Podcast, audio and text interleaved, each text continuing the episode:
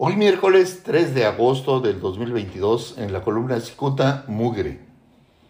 Aplastada su autoestima por voluntad propia, el actual diputado baja californiano Marco Antonio Velázquez Salinas se apresura a ponerse de tapete donde pisará el, gobernador del, el exgobernador del estado, Jaime Bonilla Valdés. Su salamería es extrema. Y es que el ex senador Marco Velázquez ya no haya cómo agradecerle a Bonilla que le haya perdonado la traición cometida a mediados del 2013 en los tiempos que despachaba como senador. Resulta que por aquellos tiempos Velázquez alcanzó circunstancialmente su curul en el Senado, mientras su patrón Bonilla batalló en campo para ser diputado federal. Tanto se le subió a Velázquez que incluso llegó a despreciar a Bonilla, ignoraba sus llamadas y desoía sus instrucciones.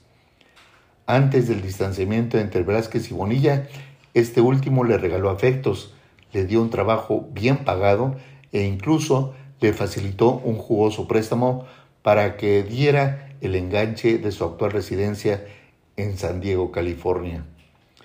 En la segunda mitad de su estancia en el Senado, esta persona supo que había cometido un error al despreciar a su expatrón Acabó su periodo y se regresó a Tijuana a picar piedra en la búsqueda de clemencia. Tan lambiscón se portó que consiguió el perdón de Bonilla poquito antes de la elección del 2018. Blázquez se volvió loco pues su expatrón sería gobernador y continuaría lamiéndole las botas y esto le permitiría integrarse a su gabinete. Sin embargo, persistía el resentimiento y el entonces gobernador nombró a Blázquez como director de vivienda, un puesto que debió aceptar para demostrarle que era su perro. Antes de concluir el mandato de Bonilla, Marco Velázquez salió de la dirección para convertirse en candidato a diputado. Ya como legislador, este hombre se atropella para defender a Bonilla. Defiende a, hasta el límite de la salamería. Hay quien dice que no tiene dignidad.